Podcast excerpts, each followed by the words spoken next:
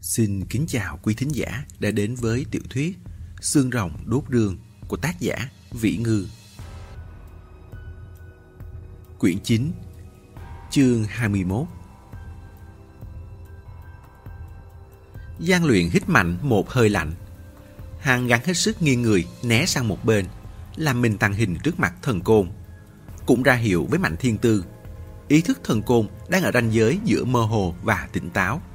Những gì thấy và nghe được bây giờ đối với lão đều là nhắc nhở và dẫn dắt. Hoặc là tiếp tục mơ hồ, hoặc là từng bước tỉnh lại. Mạnh Thiên Tư hiểu ý, cũng lặng lẽ dịch sang bên cạnh, đồng thời quăng cho Giang Thứ Kiều một ánh mắt sắc lẹm. Giang Thứ Kiều lập tức gục đầu xuống, co ro trong một góc, không động đậy gì nữa. Thân côn căn bản là không thấy được xung quanh còn có người khác. Trong mắt lão chỉ có con rồng băng kia. Lão ngồi dậy, vẻ mặt thỏa mãn, nhìn con rồng băng. Ánh mắt như thể đang nhìn kiệt tác gì của cuộc đời vậy. Nhìn một lúc, cười ha hả đứng lên. Da đầu Mạnh Thiên Tư tê rần. Người hiền lành mà điên lên thì còn đáng sợ hơn cả người điên là lối om sòm. Chợt nghe thần côn thì thào. Đã xong, được rồi, vậy đi. Vừa nói vừa bò dậy. Vì đầu vẫn còn đang choáng váng nên dưới chân lão đảo. Thân mình nghiêng nghiêng ngã ngã. Bản thân lão không có cảm giác gì, chỉ lẩm bẩm. Được rồi, đi thôi. Mắt thấy thần côn xoay người, Giang luyện ưỡn lưng tránh khỏi tầm mắt thần côn. Chớp mắt đã vọt ra đằng sau lão. Giang Thứ Kiều cũng phấn khích lên, bám sát theo gót chân Giang luyện, chạy ao ao. Còn Mạnh Thiên Tư, cô vốn ngồi dưới đất, căn bản là không đến phạm vi tầm mắt của thần côn. Thần côn vẫn đang nhỏ giọng lại nhãi một khúc xương, một miếng da cũng không thể để lại. Thiêu hủy, thiêu hủy hết. Lão đi về phía một bên vách đá. Câu này không đầu không đuôi, Mạnh Thiên Tư nghe mà ngứa ngáy trong lòng. Mấy lần muốn lên tiếng hỏi lại nhìn xuống. Một là sợ kinh động tới thần côn. Một khi lão tỉnh táo lại, đầu mối sẽ biến mất theo. Hai là cô nghe thấy câu đi thôi của thần côn. Nơi này lớn như vậy, gian luyện mò mẫm bao lâu mà vẫn không có manh mối gì. Thần cô muốn đi thôi là thế nào? Cô hơi khẩn trương, hít thở cũng nhẹ đi rất nhiều. Cô trông thấy thần côn đi tới gần vách đá, giơ tay lên thật cao như muốn chào hỏi với ai. Nhưng vừa vậy được hai cái thì đã ngã ngồi phịch một tiếng xuống đất.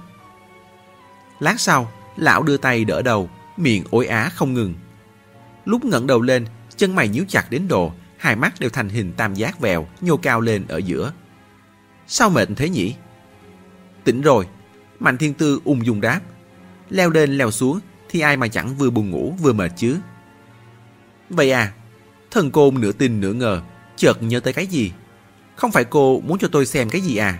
Sao tôi lại ngồi ở đây? Mạnh Thiên Tư đáp. Đúng vậy, tôi bảo ông xem thử xem chỗ đó có cửa kiết gì không. Ông bèn qua đó, sau đó chân bước hụt ngã ngồi ra đấy. Sao ông ngã một cái mà như mất trí nhớ vậy? Cha mẹ ơi, Giang Luyện không có bản lĩnh nói dối há miệng là ra như Mạnh Thiên Tư. Lại sợ vẻ mặt mình sẽ làm bại lộ, chỉ có thể nghiêng mặt đi, giả bộ đang chơi với Giang Thứ Kiều. Thần cồn há hốc, nửa ngày không nói được câu nào. Lát sau mới thì thào. Già thật rồi, đầu óc cũng bắt đầu không nhớ được nữa rồi. Theo ý Mạnh Thiên Tư còn muốn làm lại lần nữa. Giang luyện không cho. Làm thế này vốn là thử vận may, rất khó gặp được lần thứ hai. Hơn nữa, thần côn choáng một lần, trí thông minh đã giảm xuống rõ rệt. Một lần nữa, chỉ sợ là chịu không nổi. Hắn đi tới trước vách đá đó, gõ gõ đập đập, còn áp tai lên nghe. Lát sau, chần chừ giơ tay trái lên, bắt chước dáng vẻ của thần côn lúc nãy, vẫy tay với vách đá. Thần côn ngạc nhiên, Tiểu liên luyện, cậu làm gì đấy, bị hâm à? Giang luyện rụt tay về như có điều đâm chiêu. Mạnh thiên tư đi thẳng vào đèn tối, đã ngắm chắc con đường thần côn. Đừng uổng phí thời gian nữa, nghe em đi, không bằng làm lại một lần nữa, dù sao cũng không đau. Giang luyện hỏi một câu, Thiên tư, lúc em đọc đến mấy chữ, cửa tìm tay trái, phản ứng đầu tiên của em là gì? Còn có thể là gì? Mạnh thiên tư nói, tìm cửa rồi tìm tay. Em cảm thấy là cánh cửa nào? Thì là cửa ánh sáng chiếu hình đó. bên cạnh cánh cửa đó quả thực cũng có tay đá, nhưng mà em không chạm tới được, rơi xuống. Giang luyện lắc đầu, không đúng. Trong cửa thấy cửa, cửa tìm tay trái. Tổng cộng có ba chữ cửa. Đa số mọi người đều sẽ cho rằng có hai cánh cửa. Cánh cửa thứ hai và thứ ba là cùng một cái. Thực ra là chỉ ba cánh cửa khác nhau. Hắn liệt kê từng cái. Cánh cửa thứ nhất là cánh cụ đoàn khắc chữ để lại. Cánh cửa thứ hai là cửa ánh sáng chiếu hình, là cánh cửa em gõ, cũng là cánh cửa đưa em vào đến đây. Cánh cửa thứ ba là cánh cửa em đi ra từ nơi này. Vào và ra không phải cùng một cánh cửa. Câu này có hơi trúc trắc, Mạnh Thiên Tư nghĩ mất một lúc. Hiểu rồi, sau cánh cửa thứ hai phải xuống chín bậc. Nếu cánh cửa đó chính là cửa ra, thì trước khi ra còn phải lên chín bậc nữa. Nhưng Diêm La đại khái là đã đi ra từ đài đá này. Nói cách khác, quả thực vẫn còn cánh cửa thứ ba. Cánh cửa thứ ba này ở đâu đây? Mạnh Thiên Tư nhíu mày nhìn quanh. Dù sao cũng phải có hình dạng cánh cửa chứ. Cánh thứ nhất, thứ hai, người ta vừa nhìn đã biết là một cánh cửa cơ mà. Giang luyện chỉ vào vách đá trước mắt. Thần côn đã tìm được cho chúng ta rồi. Hẳn là chỗ này. Thần côn mờ mịt. Tôi tìm... Giang luyện phất lờ lão, nói tiếp. Sợ gì chúng ta không cảm thấy đây là một cánh cửa, là bởi so với Diêm La, chúng ta đã làm thiếu một bước quan trọng. Bước quan trọng? Mạnh Thiên Tư ngây ra một lúc, chợt hiểu ra. Tế Linh Phượng đốt xương rồng. Giang luyện gật đầu. Tế Linh Phượng đốt xương rồng rồi là sẽ thấy hang trời. Anh không biết thang trời trông như thế nào. Nhưng Diêm La từng nói một từ. Cửa vào mà ở một phương diện ý nghĩa nào đó. Cửa vào cũng là cửa. Môi Mạnh Thiên Tư phát khô. Cánh cửa này không thấy được. Giang luyện sự đúng cô. Không phải không thấy được, mà là phải ở trong điều kiện đặc biệt mới có thể thấy được. Sau đó, đi tìm ở bên trái cánh cửa. May mắn là chỗ thần côn vừa đứng đã khoanh vùng vị trí đại thể cho chúng ta. Vậy hả? Thần côn càng mờ mịt hơn. Lão cảm thấy mình như cùng đọc một quyển sách với hai người này, nhưng lão bị thiếu trang, ít đi chút gì đó. Nói như vậy, Mạnh Thiên Tư hoàn toàn không làm le gì thần côn nữa. Ánh mắt cô nung nóng đảo quanh khu vực vách đá kia. Trên đó có tay không? Hình vẽ hoặc là hình khắc tay gì đó. Giang luyện lắc đầu, nhưng mà thần côn vẫy tay ban nãy đã nhắc nhở anh. Mình còn vẫy tay nữa. Trong trí nhớ ngắn ngủi bị mất vì ngã, lại còn làm nhiều việc như vậy. Cửa tìm tay trái, em có thể lý giải là tìm hình vẽ, hình khác liên quan tới tay ở đây. Cũng có thể lý giải là Hắn giơ cao tay trái lên, vậy vậy với vách đá kia là chỗ nào đó trên vách đá này muốn tìm một cái tay. Mạnh Thiên Tư im lặng. Cô nhìn tay gian luyện mò lên mò xuống ở chỗ đó, không ngừng thay đổi vị trí dò xét. Thực ra cũng không có gì kỳ lạ. Nếu người tộc thần có thể dùng máu chỉ định đặc biệt làm mật mã rương, thì thiết lập một cánh cửa phải dùng tay cảm ứng mới có thể mở, cũng không phải việc gì khó. Cũng không biết là bao lâu sau, tay gian luyện mò đến một chỗ đang định dời sang chỗ tiếp theo thì chợt ngừng lại. Sâu trong lòng núi như nổi lên những chấn động vô cùng nhẹ. Chấn động này nối liền với nhau, lan thẳng đến đài đá này. Đài đá dần trở nên bất ổn. Trong tiếng đá mà sát, vừa dày vừa nặng, nơi vách đá tiếp hợp với đài đá chậm rãi nghiền xuống dưới, lộ ra một cái động. Chuyện xảy ra tiếp đó rất hỗn loạn. Mạnh Thiên Tư nhớ là gian luyện đi qua cổng cô, còn cô thì cổng cái rương. Thần côn cổng sát băng của cụ đoàn, lại sách bọc đường bảy khúc xương thú, xương rồng, quá nhiều quá lớn. Thần côn hạ quyết tâm vứt lại đó không mang theo. Thực ra không mang là đúng, dù sao có mang ra cũng vô dụng. Tế linh phượng đốt xương rồng chỉ có thể thực hiện ở đây. Người sống người chết, rương lớn bọc nhỏ, cộng thêm một con gà tuyết, nối đuôi nhau vào lối đi đen kịch kia đèn pin của ba người bắt đầu yếu pin. Luồng sáng mờ tối xen lẫn tiếng thở dốc thô nặng và đụng khắp nơi trong bóng tối. Mạnh Thiên Tư nhìn bụi bặm bay múa trong luồng sáng. Nhờ đến các hồ núi và cô bác vẫn đang bị vây khốn trong rục núi. Mình chạy đi rồi, họ phải làm thế nào? Chẳng lẽ lại tổ chức cứu viện tiếp? Đang nghĩ ngợi thì trong bụng núi chợt vang lên tiếng ù ù. Đây không còn là ruột cong chính khúc, ngay chuyển ba lượt nữa rồi. Rung động khi chuyển ruột rất nhẹ, người ngoài núi thậm chí còn rất khó cảm giác được. Nhưng lần này, dường như cả ngọn núi đều đang rung chuyển. Trên vách đá lăn xuống những cục đá thật nhỏ, còn có bụi bặm hình sợi rào rào rơi xuống. Chẳng lẽ là lỡ tuyết hay động đất? Sự rung chuyển đột ngột này khiến mọi người càng khủng hoảng hơn. Mạnh Thiên Tư có thể cảm giác được rõ ràng tiếng bước chân trước sau càng lúc càng gấp gáp hơn.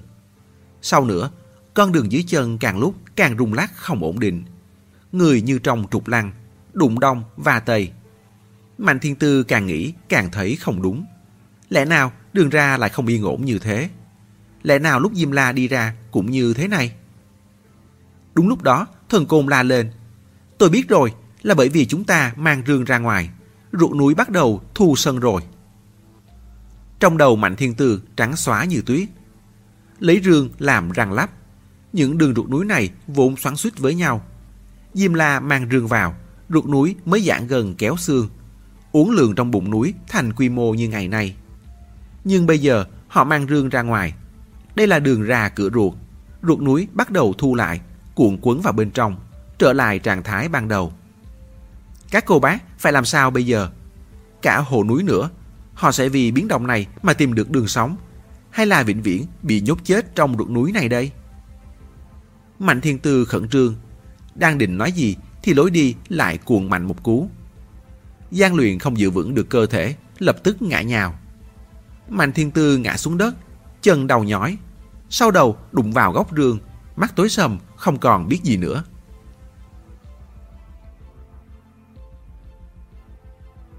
Lúc Mạnh Thiên Tư tỉnh lại thì đã là chuyện của ba ngày sau. Tỉnh lại vào buổi chiều, ánh mặt trời ấm áp mà không nóng cháy xuyên qua ô cửa sổ trên nóc lều vải, chiếu xiên vào cạnh giường cô, mà bên ngoài thì loáng thoáng vọng lại tiếng người nói chuyện liên miên huyền náo. Cô nhận ra nơi này, đây chính là xã khu nhỏ nằm ven đường cái. Đại bản doanh hậu phương lớn nhất của quỷ non chuyến này. Căn lều này là căn lều cô từng ở. Không còn ở trong ruột còng chính khúc nữa rồi. gian luyện đâu? Thần côn đâu? Các cô bác và hộ núi đâu? Mạnh thiên tư phát hoảng, ngồi bật dậy khỏi giường. Cũng không để ý đến cơn tê dại từ vết thương trên chân. Đang định vén chăn xuống giường thì chợt ngừng lại. Cây ghế vải bạc ở đầu giường bỗng đâu thành ổ của con gà tuyết vàng thước kiều. Dưới thân nó lót một tấm đệm nỉ xù mềm, đang dưng cặp mắt đen láy nhìn cô. Đầu óc Mạnh Thiên Tư trống rỗng, cứ như vậy mắt to trừng mắt nhỏ với vàng thước kiều. Cũng không biết là qua bao lâu, trong lều chợt sáng ngời. Ngước lên nhìn là cửa lều vén lên rồi hạ xuống. Một người đi vào. Mạnh Thiên Tư cả mừng. U ba. Nghe Thu Huệ cũng cười. Thiên Thiên tỉnh rồi. Bà đi tới bên giường, chọc chọc cái đầu nhỏ của Giang Thức Kiều trước. Đi đi, đi báo tin đi. Không phải Giang Luyện đã bảo mày là khi nào Thiên Tư tỉnh thì đi thông báo cho cậu ấy à? Là giải thích với Mạnh Thiên Tư. Giang Luyện tỉnh lại hôm qua, sớm hơn con một ngày. Giang thứ Kiều phạch phạch xuống ghế bàn, sau đó lại không nhanh không chậm, lắc la lắc lư chạy ra ngoài cửa. Chương 22 Mạnh Thiên Tư thù mắt, vậy những người khác thì sao ạ? À? Có rất nhiều điều muốn hỏi, chỉ là không biết phải hỏi từ đâu. Có điều, nhìn sắc mặt Nghê Thu Huệ bình thản thế này, trong lòng cô cũng vững vàng hơn vài phần. Thương vong hẳn cũng không lớn. Nếu quá lớn thì vẻ mặt U3 sẽ nghiêm trọng hơn một chút mới phải chứ. Nghề Thu Huệ ngồi xuống bên giường, đáp lại chăn cho Mạnh Thiên Tư, rồi mới kể lại chi tiết tình hình liên quan cho cô nghe. Khi đó, Nghề Thu Huệ đã hội họp với Cảnh Như Tư. Bên 13 người, bên Cảnh Như Tư chết mất 4 người. Một người chết trong tay người tuyết, sau lại bị trùng đá gặm ăn, chỉ còn lại chân tàn, tay cục ba người thì trượt vào mạch máu băng.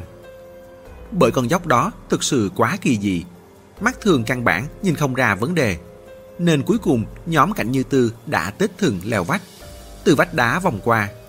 Đó cũng là lý do vì sao khi họ thấy ba người gian luyện định xuống dốc, đã liều mạng xua tay ngăn cản. Tiễn Quỳnh Hoa hồi hợp với Mạnh Kinh Tùng. Bên Mạnh Kinh Tùng vốn có 8 người. Một người chết, một người trọng thương, đều là gặp phải trùng đá. Hà Sinh Tri và sự tiểu hải thất lạc. Sau thì được chứng thực là đều đã chết. Một người chết ở chỗ tranh dê, một người bị người hình thiên bêu đầu. Đó chính là tin vắn về tình hình thương vong của nhóm Cảnh Như Tư sau khi vào ruột núi. Đội 8 người trước đó có thể nói là toàn quân bị diệt. Thế nên quy ra, nhóm vào Cung Lông Sơn tính đến thời điểm này đã có 14 người chết, một người trọng thương, còn chưa tính đến số người bị thương nhẹ. Nghề Thu Huệ thở dài. Thương vong như vậy trong vòng mấy chục năm qua đều chưa từng có. Trong lòng chị cả cũng không dễ chịu. Nói nếu sớm biết vậy, chị ấy đã không đòi tìm thi thể me đoàn. Nhưng chuyện này vốn chẳng thể nói được. Mạnh Thiên Tư trầm mặt. Đúng vậy, không thể nói được. Quỷ non gia nghiệp rộng lớn, tự xưng là có bản lĩnh, có truyền thừa. Kết quả thế hệ trước phơi thầy đất hoàng thế hệ sau lại không đi nhặt xác. Người trong nhà nghĩ không thông, mà người ngoài cũng sẽ cười mình hèn nhát. Tìm là đúng, nhưng ban đầu khi xuất phát, mọi người đều tràn đầy hy vọng là sẽ tìm ra thi thể cụ đoàn từ mọi ngóc ngách, dưới khe núi nước hay đóng tuyết gì đó. Ai mà ngờ được lại tìm vào tận ruột còng chính khúc. Vậy U3, mọi người về sau đã đi ra thế nào? Nghe Thu Huệ cười cười, cái này thì phải cảm tạ mấy đứa rồi. Hai nhóm người này, mỗi bên đều mò mẫm tìm đường trong ruột núi. Trời xui đất khiến thế nào mà trước sau đều không hội hợp được.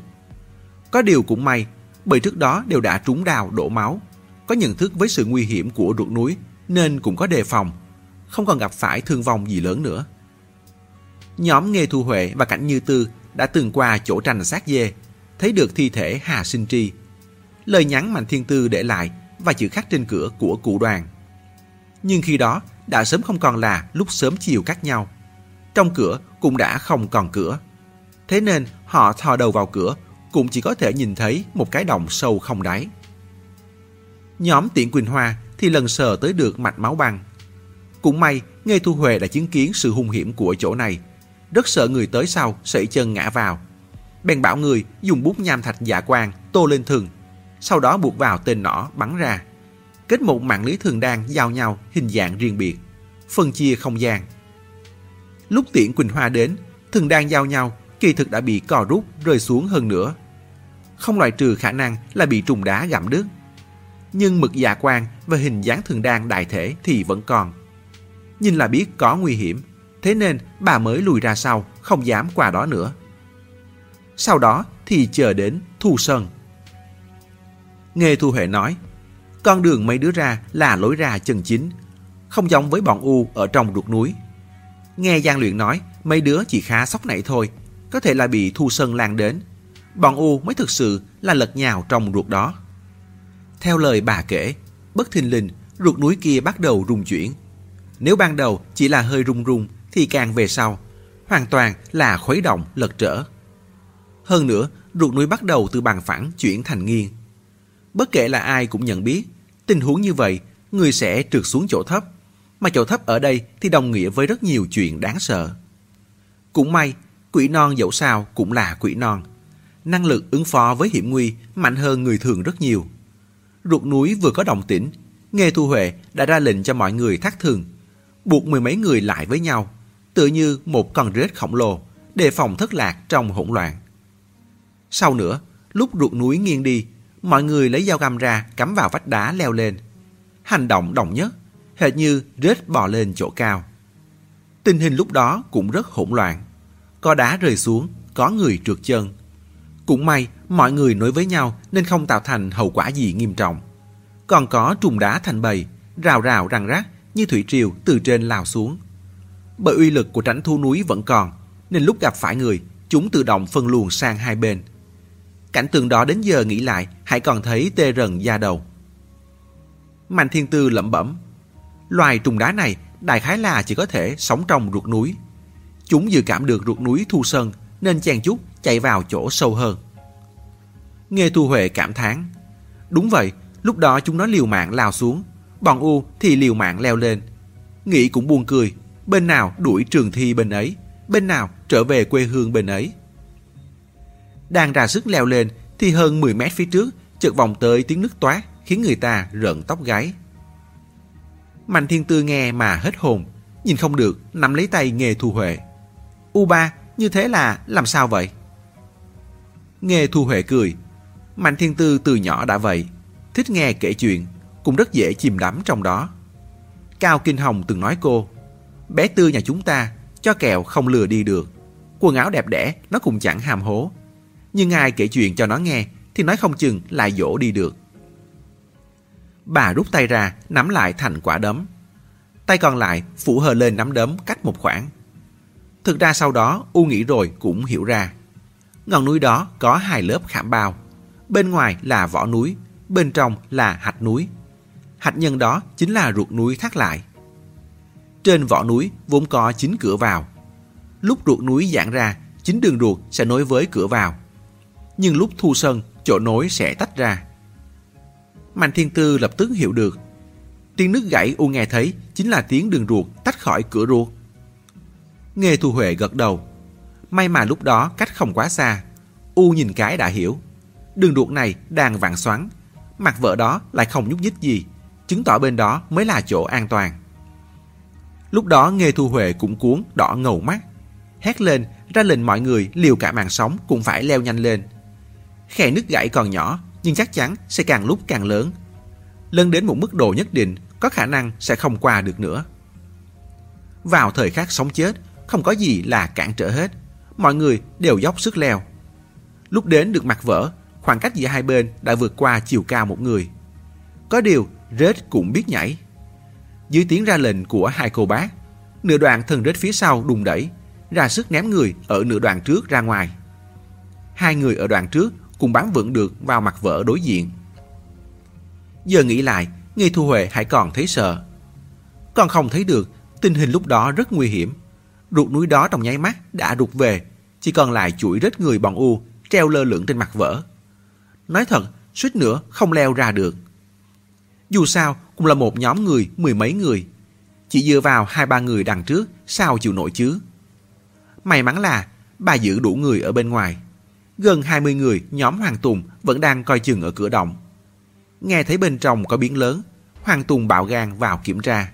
Vừa vặn thấy nhóm Nghề Thu Huệ treo trên mặt vỡ, cũng sắp rơi xuống. Anh ta vội nhào lên túm lại, rồi gào lên gọi người bên ngoài vào. Người bên ngoài nhào nhào xông tới, lại người này túm người kia. Sau đó nhanh chóng lần lượt thắt thường kết đội như nhổ củ cải. Cuối cùng kéo được chuỗi Nghề Thu Huệ lên. Nói tới đây, nghe Thu Huệ cảm khái. Có đôi lúc thực sự là lỡ một giây cũng không được. Khi đó, may mà chuỗi bọn u treo ở đó. Đều là quỷ non, phương pháp khẩn cấp cũng giống nhau. Nhóm tiện Quỳnh Hoa cũng kết thành rết người, cũng leo vội lên chỗ cao. Nhưng đại khái là xuất phát điểm của họ quá sâu. Lúc đến mặt vỡ, ruột núi đã cách cửa ruột quá xa. Mạnh Thiên Tư nghe mà đổ mồ hôi lạnh. Sau đó, họ thấy bọn U vẫn đang treo ở đó nên... Nghê Thu Huệ khẽ vuốt cầm. Bọn U cũng gọi họ, bảo họ nhanh chóng nhảy qua. Miêu tả thế nào nhỉ? Giống như người bay giữa không trung vậy. Nhóm tiện Quỳnh Hoa án chừng phương hướng, góc độ trong ruột núi lộn nhào, liên tiếp nhảy vọt cùng nhịp, bắt được đuôi rết của bên Nghê Thu Huệ. Phải biết rằng bên tiện Quỳnh Hoa có tổng cộng 8 người. Trọng lượng của 8 người bay vút qua. Thế năng không phải dạng vừa đâu kéo mọi người tụt xuống.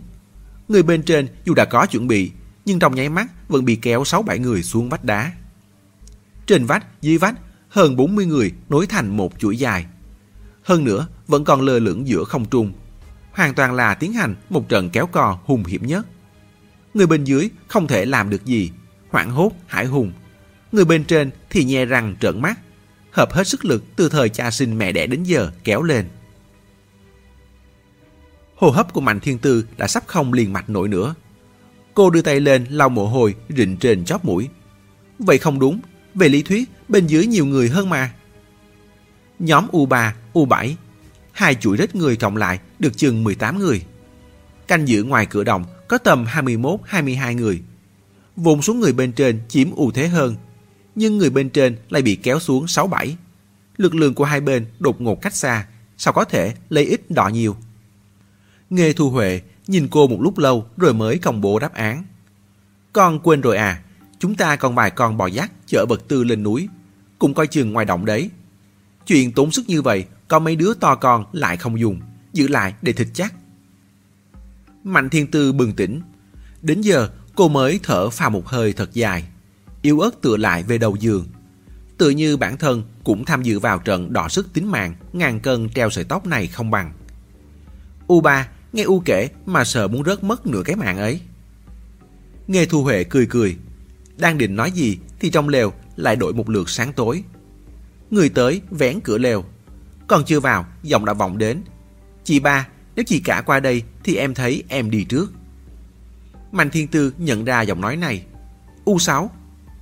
Người tới là Khúc Tiếu. Bà không ngờ lại nghe thấy giọng Mạnh Thiên Tư. Ngỡ ra rồi mới cười chân thành. Giọng vẫn dịu dàng, trầm bổng như thường ngày. Thiên Tư tỉnh rồi. Lúc trước xét đánh, con cũng không tỉnh lại. Nên U quên mất nói chuyện phải nhỏ giọng. Vừa nói vừa đi tới bên giường dáng vẻ và tư thế đều đẹp như khi ở trên sân khấu. Mạnh Thiên Tư cũng không biết có phải mình nhìn lầm hay không, mà cứ cảm thấy hai má bà đánh phấn lên, quyến rũ hơn hẳn lần trước gặp. Có điều, lượng tin tức của câu nói bàn nãy quá lớn. Mạnh Thiên Tư không lý nổi tới chuyện hàng huyền với khúc tiếu nữa, vội hỏi Nghê Thu Huệ. Sao mẹ lớn cũng sắp tới vậy à? Chuyện phải nói từ từ. Nghê Thu Huệ thông thả ung dung, ngữ điệu êm ái. Ban nãy Quỳnh nói với con, Lão Tứ và Kinh Tùng ra ngoài đón chị cả rồi. Ước chừng nay mai là tới. Không phải đã tìm được thi thể me đoàn rồi à? Chị cả đời không kịp. Nói lúc tìm mình không góp được sức lực gì. Giờ đã tìm thấy, chị ấy không thể ngồi không. vả lại, chuyến này hồ núi thương vong không ít, chị ấy cũng muốn tới xem. Mạnh Thiên Tư đúng là ngai vàng, nhưng Cao Kinh Hồng mới là người có tư lịch nhất trong quỷ non. Bà qua đây tầm quan trọng rút cuộc cũng không tầm thường. Nghe Thu Huệ nói xong, quay sang nhìn Khúc Tiếu. Lão Lục, em cũng đừng cố chấp thế.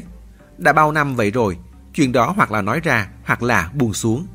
Chị cả đã từng này tuổi rồi, sức khỏe như vậy còn có thể cầm cự được mấy năm nữa. Ngay giọng em là muốn cố chấp với chị ấy đến chết đó à.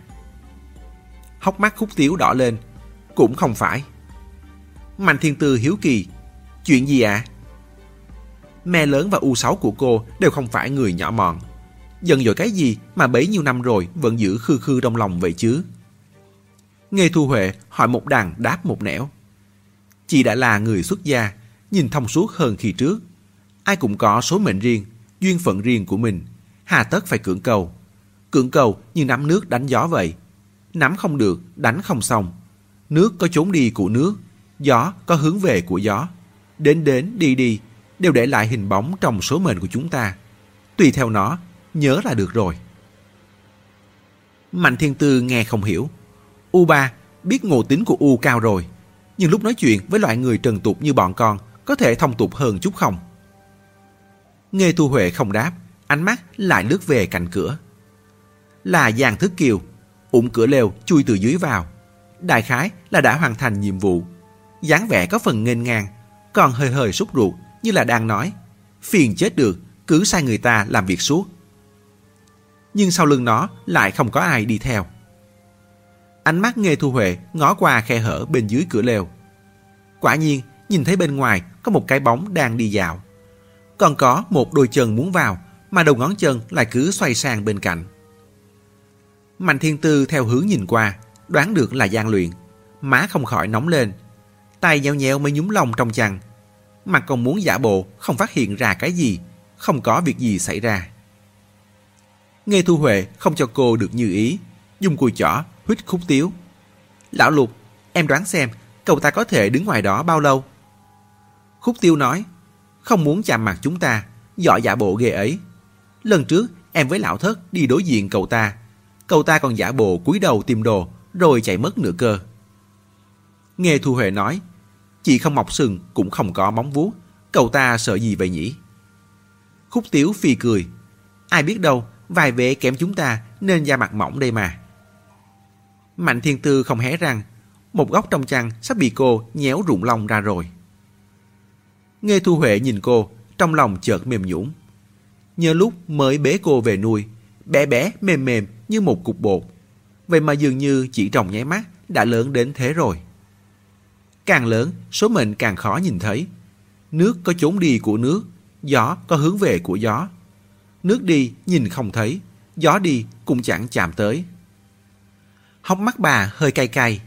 Một tiếng thở dài không thể thấy, chậm rãi tan ra trong lòng. Đưa tay kéo góc áo khúc tiếu. Đi thôi lão lục, còn có việc phải làm. Giang luyện nghe thấy tiếng bước chân đi ra, vội vòng sang một bên lều.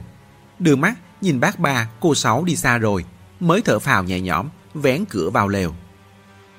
Vừa ngước mắt đã cả cười. Mạnh Thiên Tư ngồi trên giường, ôm chăn, liếc xéo đánh giá hắn.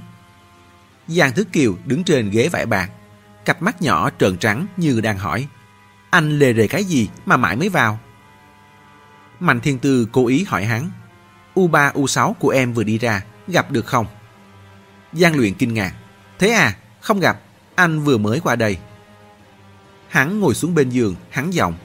Dừng một lúc, rồi đưa tay nắm lấy tay Mạnh Thiên Tư. Ngón tay Mạnh Thiên Tư cuộn lại, hắn nắm hụt.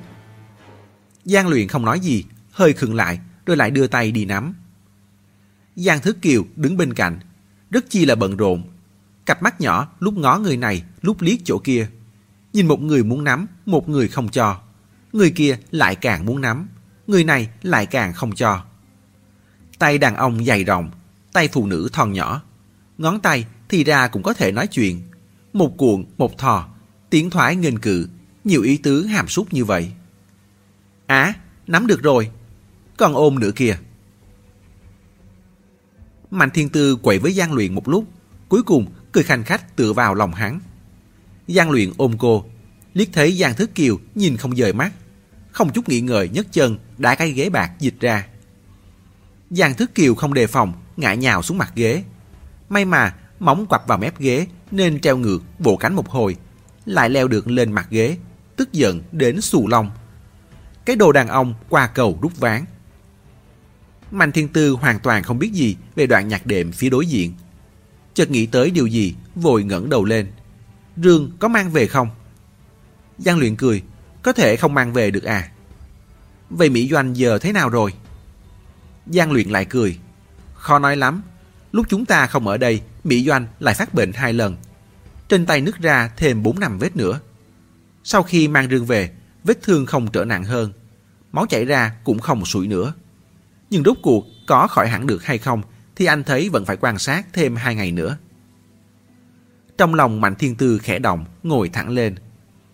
Mấy ngày nay, cô đã rất quen thuộc với gian Luyện, cũng có thể phát hiện ra rất nhanh tâm trạng vi diệu của hắn. Cứ cảm thấy hắn không hưng phấn cho lắm. Sao vậy? Xảy ra chuyện gì? Giang Luyện cũng không gạt cô. Không phải là anh, là thần côn. Sau khi chúng ta đi ra, đến được nơi có sóng điện thoại, chú ấy lập tức bừng bừng hứng khởi, thông báo cho mấy người bạn kia của chú ấy. Anh thấy hai ngày nữa là họ tới nơi rồi. Mạnh Thiên Tư chuyển hướng giúp hắn. Tuy nhiên... Giang luyện cười khổ. Tuy nhiên, thần côn không mở được rương. Không mở được. Mạnh Thiên Tư ngớ người. Không phải là nói lửa bừng, máu me gì đó là có thể. Đúng vậy, Giang luyện hoàn thiện câu nói cho cô. Thầy mò ba mai tiên đoán là lửa bừng, lăn qua máu sôi, có thể mở được nút khóa cơ quan. Hai ngày nay, bọn anh đã thử mọi cách có thể. Máu của huống Mỹ Doanh nhỏ vào chỗ khắc nút khóa phường Hoàng Loan đúng là sôi lên. Dùng lửa châm, lửa bừng cũng đúng là lăn qua mạch máu. Nhưng lăn xong rồi, rương thế nào vẫn nguyên thế ấy. Sợ lửa bừng không đủ bừng, họ còn đột phát ý tưởng, đốt một cái Linh Phượng Hoàng. Nhưng đốt Linh Phượng Hoàng chỉ một lần nữa xác nhận kiểm chứng khi trước. Linh Phượng Hoàng không sợ lửa đốt. Hơn nữa, dùng Linh Phượng Hoàng châm lửa bừng cũng chẳng bừng được đi đâu. Cái rương lặng bạc như đá, không chút khác thường. Giang luyện thở dài, làm thần côn sầu muốn nổ ruột. Vò mái tóc quăng của chú ấy trầm tư mãi. Hiện giờ lại đổ cho môi trường. Nói là ô nhiễm không khí, ô nhiễm nước, thay đổi thể chất con người nhà họ huống, khiến độ cảm ứng của máu Mỹ Doanh không còn nhạy bén nữa. Mạnh Thiên Tư không nói gì, một lúc lâu sau mới cất tiếng. Em nhớ là nhà họ huống làm 40 cái rương. Giang luyện gật đầu, huống tổ phụ trách chừng một hai cái. Rương làm xong nộp cho hoàng đế cũng tức là giao hàng. Đúng vậy, Giang luyện nhìn Mạnh Thiên Tư. em có ý kiến gì? Mạnh Thiên Tư hỏi một đằng đáp một nẻo. Anh và thần côn chưa từng dùng rương có mật mã bao giờ à? Phản ứng đầu tiên của Giang Luyện là Em đang coi thường ai đấy hả? Nhưng sau một phen hồi tưởng lại sảng khoái nhận thua. Phải, nghèo rớt mồng tơi mà. Từ nhỏ tới lớn, anh làm gì có đồ gì quý báu đáng bỏ vào rương mật mã đâu. Chưa từng dùng loại cao cấp như vậy. Mạnh Thiên Tư nói, em từng dùng rồi, dùng từ nhỏ. Trong tay em thường phòng sẵn rương mật mã, kiểu nào cũng từng dùng rồi. Có một số cái có mật mã ban đầu. Sau khi tới tay thì điều đầu tiên em làm chính là đổi mật mã. Còn có loại là mật mã kép. Lúc xuất xưởng cho anh một mật mã đặc biệt. Anh lại thêm một cái nữa, hình thành nên một tổ hợp. Mật mã tổ hợp càng khó phá hơn. Giang luyện dần nhận ra chút hàm ý. Đúng vậy, huống tổ giỏi lấy máu làm mối, mở đóng khóa rương. Nhưng nếu chỉ dùng máu nhà họ huống, vậy thì khách hàng đặt đơn này sẽ không có cảm giác an toàn cho lắm. Mật mã rương nhà tôi, anh chỉ nhỏ chút máu, đốt chút lửa vào là mở được. Vậy tài sản của tôi còn có thể đảm bảo được sao? Hắn chần chừ nói, thế nên mở rương thực ra là dùng máu của một người khác, hoặc là tổ hợp, máu của Mỹ Doanh cộng thêm máu người khác. Như vậy thì người khác đó là ai? Mạnh Thiên Tư nói, người khác đó là ai thì em cũng không biết. Nhưng em có thể đoán. Đương nhiên, chỉ là suy đoán mà thôi. Là ai có ràng buộc sâu xa nhất với cái rương. Nằm mơ cũng mơ thấy đang tìm rương. Kể từ lúc xuất hiện, đã luôn không ngừng nhắc tới cái rương.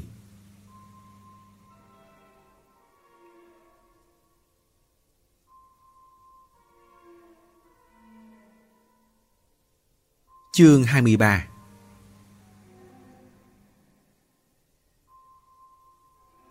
Người khác đó rốt cuộc có phải là thần côn hay không? Thử là biết thôi.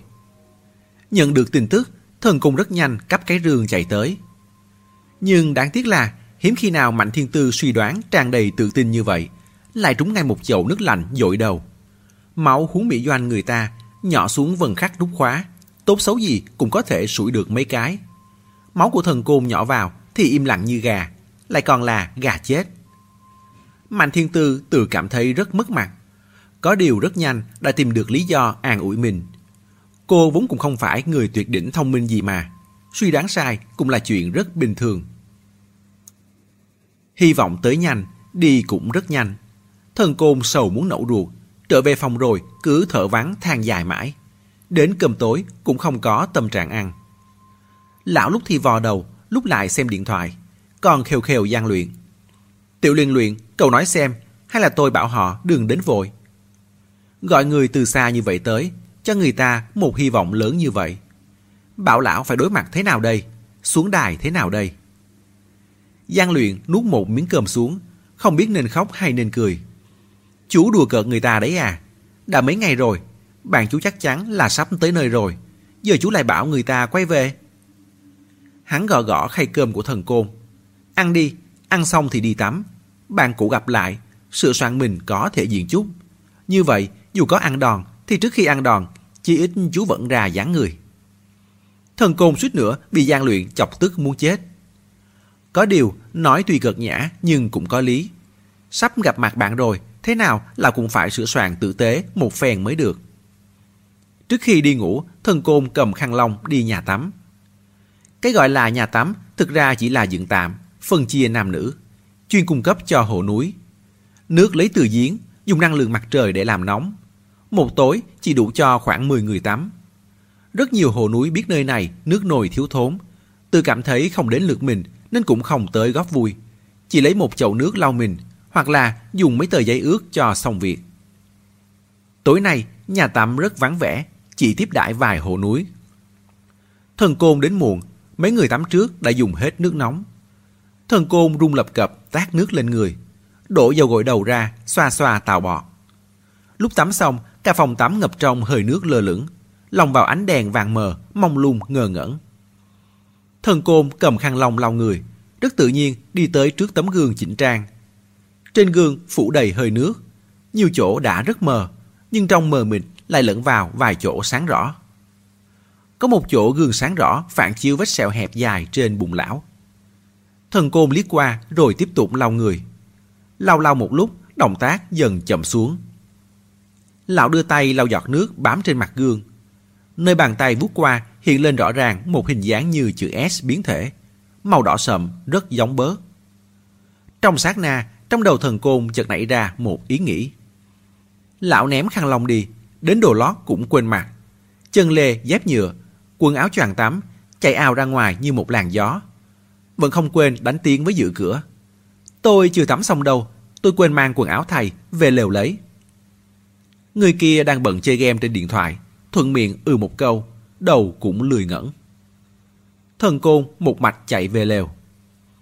Chuyến này vì có không ít người tiếp viện tới, nên chỗ ở trong doanh trại khá thiếu. Lều chiên không đủ nhét.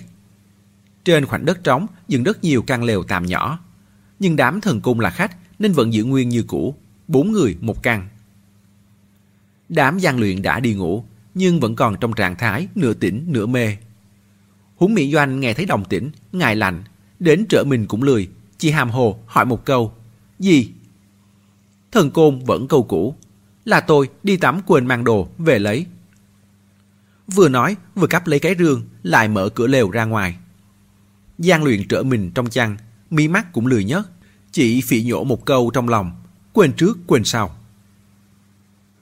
Lúc trở lại phòng tắm, hơi nước bên trong đã sớm tản ra. Trong phòng rất yên tĩnh, loài yên tĩnh ẩn chứa bí mật. Thần côn quỳ một gối xuống mặt đất, đặt ngay ngắn cái rương xuống, lại mở vạt áo khép chặt ra, để lộ vết bớt lan dọc từ ngực xuống. Sau đó là móc từ trong túi áo ra một con dao gấp lên từ chỗ đào điểm khi trước. Trang bị của hồ núi đều là hàng cao cấp. Thân dao có thể gập lại, mở ra. Mũi dao bén nhọn, bóng loáng như đầu nắng. Lưỡi dao giang đầy, vân mài mới tinh. Lão đâm dao vào vết bớt. Mũi dao đâm xuống rất nông. Máu lại như đã chờ đợi từ rất lâu, lập tức trướng căng chảy ra. Màu sắc tươi mới. Thần côn quệt lấy một ít, bôi lên nút khóa thứ nhất trên thân phượng hoàng loan của chiếc rương. Tiếng nhạc nhẹ nhàng của game điện thoại loáng thoáng xuyên vào qua khe cửa. Máu sụi lên trên mặt rương. Thần côn nhấn van bật lửa, hờ vết máu. Lửa bừng như có sinh mệnh, cuộn từ bên này qua bên kia. Sau đó, lão nghe thấy sâu trong cái rương vang lên một tiếng cách rất nhỏ. Lão làm tương tự với nút khóa thứ hai và thứ ba. Mỗi lần đều có một tiếng vang rất khẽ phát ra. Sau ba tiếng, cái rương lặng bạc. Trong phòng yên lặng đến mức tiếng hít thở cũng biến mất. Ngoài phòng cũng không còn tiếng. Người giữ cửa đại khái là đã chơi xong game. Thần côn không hề thất vọng. Lão trực giác, lần này nhất định sẽ xảy ra chút gì đó, mà việc lão cần làm chỉ là kiên nhẫn đợi đến cùng. Sự yên tĩnh của bên ngoài hòa trộn bao bọc cùng sự yên tĩnh của núi non. Từng tấc, từng tấc xâm nhập vào phòng tắm lạnh lẽo này. Bỗng dưng, một con chim không biết tên vút qua tầng trời thấp, phát ra tiếng quàng quát quá dị khó nghe. Gần như cùng lúc đó, nắp rương chợt lạch cạch một tiếng, bật mở. Nửa đêm, Giang Luyện bị tiếng động đánh thức một lần. Lúc đó, hắn mở đôi mắt ngái ngủ nhập nhèm ra. Nương ánh đèn lờ mờ, trông thấy thần côn đầy bụng tâm sự nằm xuống. Hắn còn chưa kịp phân biệt tâm sự dày nặng đến mức nào, thì thần côn đã kéo dây đèn xuống. Ánh sáng tắt mất. Giang luyện thâm đồng cảm với thần côn trong bóng đêm một phen, rồi lại thiếp đi. Trong lòng có suy tư nên còn mơ thấy một giấc mộng. Trong mơ, hắn tóc bạc, râu dài, hình tượng trang nghiêm học thức, vẻ mặt già dặn hiền hòa, khuyên thần côn. Không sao, rồi sẽ có cách. Thần côn ngẩng lên nhìn hắn, vẻ mặt đau khổ dần chuyển thành tin cậy vô cùng, nói Thầy gian luyện, tôi nghe hết theo lời thầy. Được người ta tôn thành thầy dạy đời, thật đắc ý hết sức. Sự đắc ý này kéo từ trong mộng ra đến hiện thực, kéo tới khóe miệng đang ngủ say của gian luyện. Đúng lúc đó, hắn chợt nghe thấy một tiếng vang dội. Uống nhiều rồi. Là sao? Hắn uống nhiều rồi nên mới mơ như vậy á. Lại thêm một tiếng lạnh lót. Ò ờ, ó ờ, ò. Ờ. Tiếng Trung uống nhiều rồi phát âm gần giống ò ó ò. Giang luyện bừng tỉnh. Ngoài cửa sổ tờ mờ sáng. Mặt trời lên rồi. Thế nên vừa nãy là tiếng gà gáy. Nhưng Giang Thức Kiều không phải là theo con đường ò ò à. Hơn nữa, Thức Kiều vẫn luôn kêu rất uyển chuyển, nhỏ nhẹ, không hề sang sản vang dội như thế. Lại thêm một tiếng gáy vang lên, Vi Bu bực bội, thở hắt ra một tiếng. Huống Mỹ Doanh thì rút đầu vào túi ngủ, lẩm bẩm cau nhau, gà nhà nào không có mắt như thế. Chỉ có thần côn là ngồi bật dậy khỏi giường. Sau hai giây ngờ ngác, lão phản ứng lại la lớn, là giải phóng nhà mình. Rồi kéo áo khoác, lộn nhào gần như là lăn xuống giường, sau đó lại lăn ra khỏi phòng. Giải phóng là con gà rừng tàu giải phóng anh Dũng đối với hung giảng mà thần côn từng đề cập tới ư. Giang luyện hết sức hiếu kỳ, cũng hết cả buồn ngủ, vội khoác áo xuống giường chạy theo ra ngoài. Vừa mới ra khỏi cửa đã nghe thấy tiếng thần côn kêu lên rất chi bì thảm. Ngay sau đó là tiếng lên án tuyệt vọng. Giải phóng nhà mình sao lại béo quay, béo quắt ra thế này? Khi đó đã có vài hồ núi rời giường, đang rửa mặt trước cửa lều. Sáng sớm Tây Bắc nhiều sương, sương mù nhàn nhạt bao phủ lên lều chiên và lều nhỏ, cũng tràn lên mặt đường. Khách tới, đúng là khách tới. Tự mang trên mình khí chất viễn hành, tuyệt nhiên khác hẳn khách trò đã lâu. Giang luyện liếc một cái đã thu hết những người và xe mới đến này vào mắt.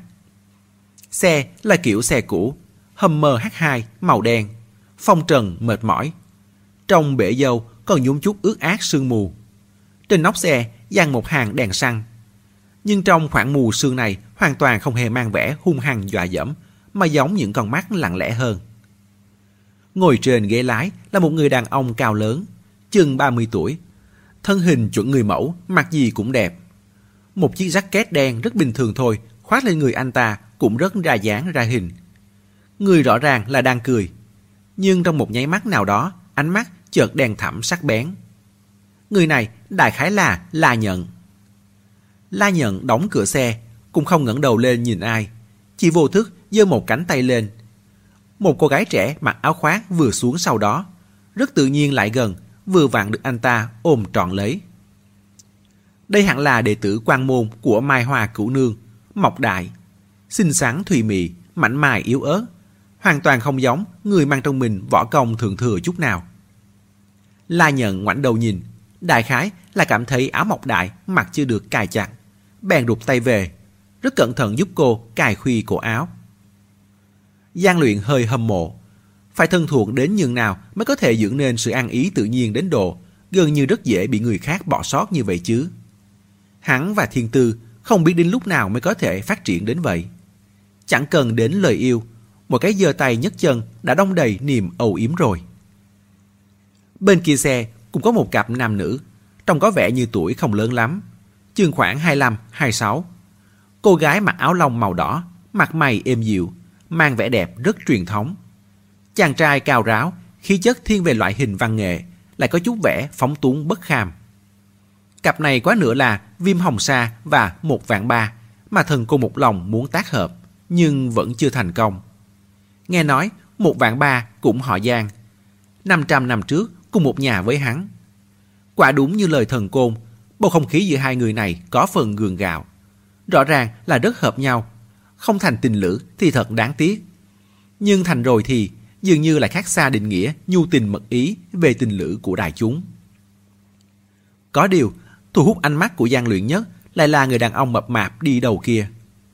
Người này chừng hơn 30 tuổi, khuôn mặt bóng loáng, hình thể phúc hậu. Một thân hàng hiệu, dáng vẻ như thế nhà giàu mới nổi đến đây là để khai phá Tây Bắc. Chính gã đang tiếp lời thần côn. Anh côn, nó có thể không béo được sao? Là một con gà trai trung niên. Gã thoáng dừng lại, tựa hồ cảm thấy gọi như vậy hơi kỳ, lại lâm thời sửa lại. Gà rừng giống được trung niên, không tập thể dục, không có chí tiến thủ, không có ý thức nguy cơ. Cả ngày chỉ quanh quẩn với đám em gái gà rừng thôn quê núi Phượng Tử, mù mì trong nữ sắc nó thì có thể có tiền đồ gì? Thần côn đau lòng ngồi xổm xuống. Đến tận giờ phút này, Giang Luyện mới nhìn đến. Trước mặt thần côn có một con gà rừng béo mẫm, lông vũ tươi tắn, bóng loáng. Gà và người đều như nhau. Có cho mình một vị trí thích hợp. Hắn thấy con gà này rất thích hợp vào nồi. Thần côn phẫn nộ tiếc hận. Giải phóng, hồi đó mày cũng anh Tuấn lắm cơ mà.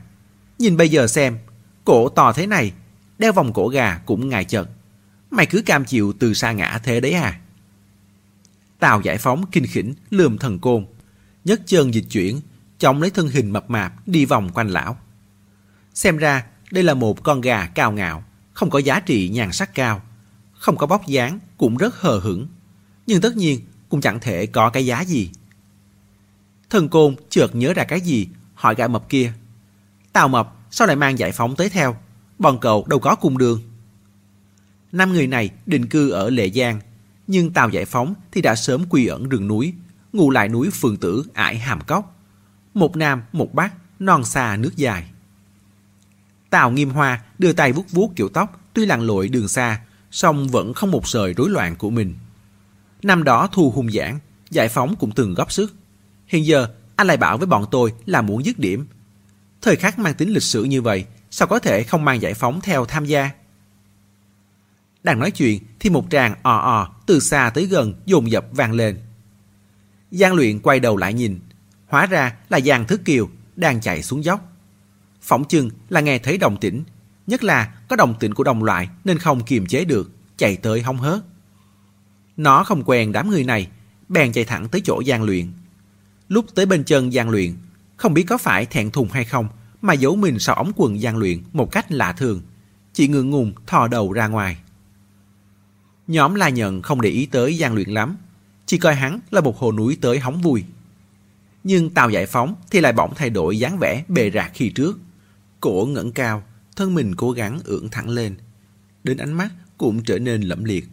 Cứ thế, nỗ lực từ cơ thể trung niên phát tướng, tỏa ra một tia phong thái anh Tuấn năm xưa. Đám La Nhận đều không phải là người thích kết bạn bốn phương. Thần Côn biết tính họ nên cũng không có ý định chủ động giới thiệu họ với hộ núi. Hơn nữa, thời gian hãy còn sớm, nhóm Mạnh Thiên Tư đều chưa rời giường. Có điều, hắn đoán là hồ núi sẽ chủ động tới thăm hỏi. Hồ núi không phải là người rất có bản lĩnh ưa thích kết giao à. Hơn nữa, Đoàn Văn Hy và Mai Hoa Cửu Nương từng có giao hảo. Chính bỏ làm mười, coi như Mạnh Thiên Tư và Mộc Đại có mối liên hệ. Song phương thể nào cũng sẽ gặp mặt. Thân phận bà lớp cánh sen dù sao cũng có khác biệt. Chúng hồ núi nhanh chóng dành một căn lều chiên ra cho thần côn đại khách. Giang luyện không vào theo. Người ta bạn cũ gặp mặt, hắn sơ rớ ở đó làm gì? Có điều, lúc đi ngang qua lều, hắn vô thức ngừng chân một thoáng. Nghe thấy bên trong vọng ra tiếng cười đùa không dứt. Nghe thấy Tào Nghiêm Hoa nói, anh Côn phải thu thật à. Mấy năm nay nó giúp thân mình em cường tráng lên hẳn, sức lực dồi dào, bích hổ du tường cũng du thoảng thoát. Em thành ra nảy sinh tình cảm với nó rồi. Ôi ôi, phải chia xa, thật không nỡ lòng nào. Một vạn ba hừ một tiếng. Anh Tào, tâm lý anh làm sao thế hả? Hung dạng nói cho anh chút lời lọc là anh đã tình cảm tình bạo với nó rồi. Trong chúng ta mà có một tên phản đồ thì cả chắc là anh luôn. La nhận nói, vẫn nên thu thì hơn, cứ ở mãi trong người chúng ta, dù sao cũng không phải chuyện gì tốt. Viêm hồng sa cười khanh khách. Đương nhiên là phải thu rồi. Bằng không, mọc đại với anh, đến con cũng chẳng dám xin. Cái danh mẹ nuôi của em còn có ý nghĩa gì chứ? Có tiếng mà chẳng có miếng. Sau đó nữa, cửa lều thả xuống. Theo đó, âm thanh bên trong cũng không còn nghe được nữa. Giang luyện vòng qua căn lều, đi thẳng lên sườn núi, lượm một tảng đá ngồi xuống. Nhìn sương mù dần tản đi, cũng nhìn rèm cửa lều chiên đã đóng chặt kia hắn hâm mộ vô cùng. Kết thúc chương 23. Mời quý thính giả tiếp tục theo dõi chương 24 trong audio tiếp theo. Diễn biến gì tiếp theo sẽ xảy ra đây? Mời các bạn đón nghe. Đừng quên đăng ký kênh, bật thông báo để được đón nghe sớm nhất. Còn nếu các bạn thấy hay, thì hãy chia sẻ và donate ủng hộ để có kinh phí duy trì việc đọc. Thông tin donate thì có để ở dưới phần miêu tả. Xin cảm ơn các bạn rất nhiều.